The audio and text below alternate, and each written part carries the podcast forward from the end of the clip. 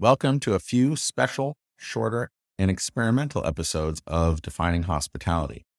I'm calling them special and experimental because I just returned from a few energizing days at the Lodging Conference in Phoenix, Arizona.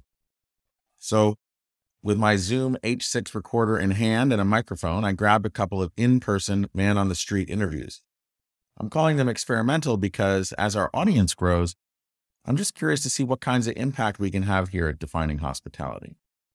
Perhaps the most impactful panel I saw while at the conference was titled Women Advancing Hospitality. One of the panelists is one of my, and I'm sure many of yours, heroes, Venus Williams. But did you all know that despite being a champion in tennis, she's also an inspiring entrepreneur? Venus founded a design firm which, among other things, has completed many successful hospitality projects, like the recently completed 40,000 square foot PGA East Spa in Palm Beach Gardens. That's a huge spa, by the way. Venus's design firm is called V Starr. And while she was up on stage, she mentioned about three or four times that she's looking to hire some pretty incredible interior designers to join her team in Palm Beach, Florida. So I'm experimenting. Let's see how we can help one of my heroes grow her team. So I had the opportunity to sit down with who Venus calls the brainchild behind her design firm, Principal Sonia Haffey. We discuss what it's like to work for a champion and how they've made what Venus pridefully calls a happy team. I'll post the link to the job description in the show notes.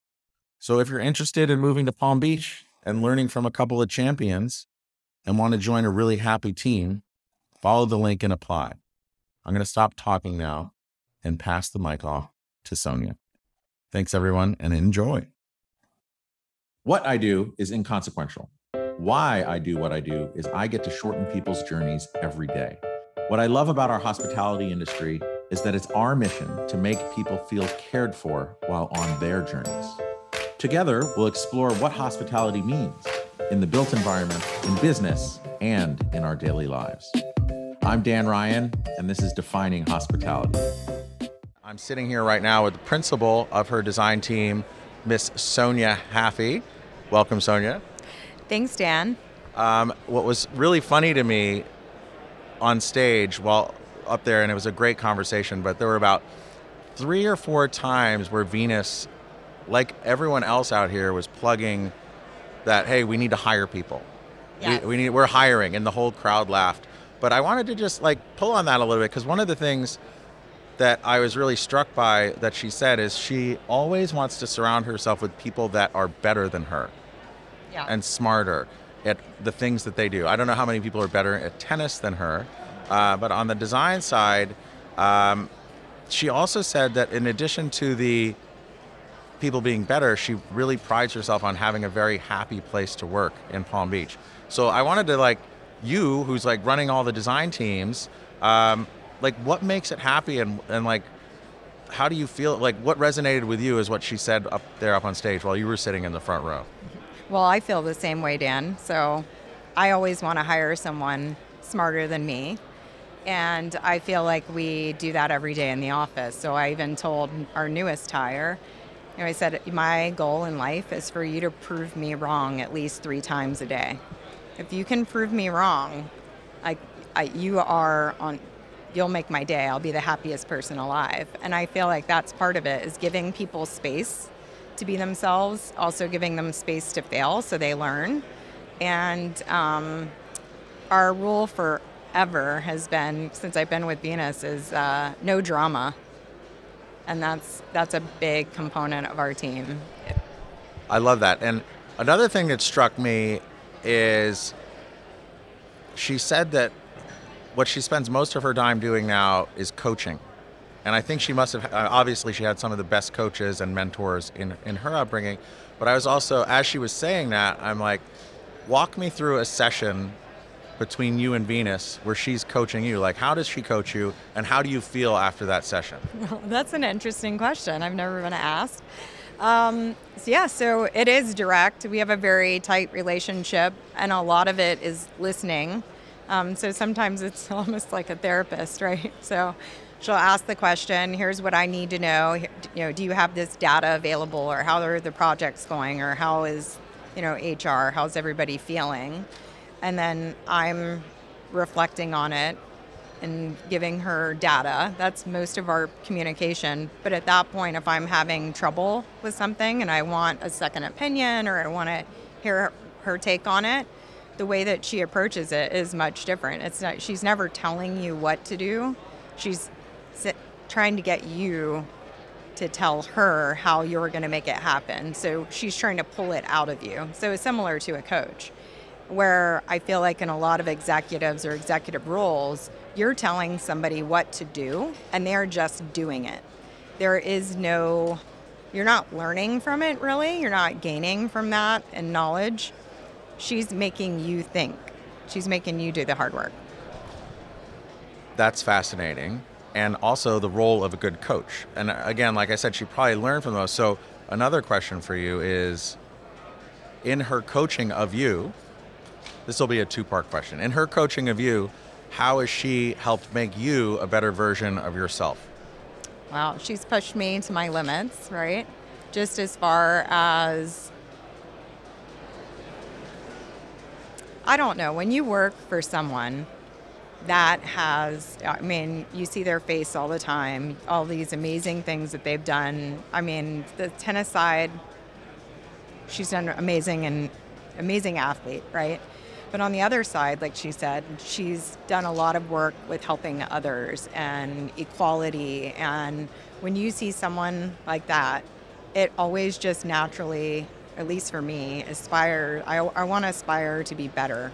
So when I'm running her company, I want to make it the best. I want to I want her to look at me and be like, "Wow, that's awesome." You know, I want I don't want to make it smaller than it than it is, right? And so I think that's part of it. It's just she lo- allows me the space to to get to that point on my own. I love it. Okay. I don't want to disappoint her just like you would never want to disappoint your coach, right? And my job, like my my court today is lodging conference. I love it. Okay, so now in the ways that she's helped make you a better version of yourself, and inspired you. And looping back to how we first started talking about how she prides herself on this happy environment that she's created in her, and she's really proud of in, in the firm. Um, how do you take the coachings that you've learned, or the, the, the techniques of coaching uh, that you learned from Venus, and how do you apply it to your team, and why do you consider it a happy place, and why are you so proud that it's a happy place to work? Well, I know in our industry, there's a lot of firms. Um, a lot of people get burnout. I know. I know this is very common now. Oh, we have work-life balance. We actually have work-life balance. We don't work on weekends. Um, we say no to projects because of it. If we don't have the capacity to do it, I feel like that's a big part of the happiness of the team, whether they know it or not, whether they've been in another position at another firm where they've been burned out or not. Um, but I feel like with our team and the coaching is if I'm going to have a conversation about a floor plan or some kind of design that they've been working on, I'm I'm pulling it out of them. I'm not going to sketch it. Well, sometimes I do. I'm like really rushed. Here's the sketch. Take it. But a lot of times I'll just sit down with them and say, "Well, what do you think? Well, why do you think that that's better?" What can we learn from this? Okay, so the next time, and sometimes I'm like, okay, I think you went too fast. Let's step back. Like, let's go to the basics. Back to basics. What is it? I'm like, so do it again and come back to me. You know, so that's the practice, right? That's part of coaching. You have to practice and you know be good at it. And I'm not just, I don't know what the like overarching and just on top of them. I'm I'm letting them do the work. And I bet that that resonates with them and that it, it inspires them to always do better, much in the same way that you said, you know, you don't want to let Venus down. And you get a lot of joy out of that, right? And in the same way, you're you're reciprocating that to your team and, yep. and helping them get better and become better versions of, of themselves. Hopefully.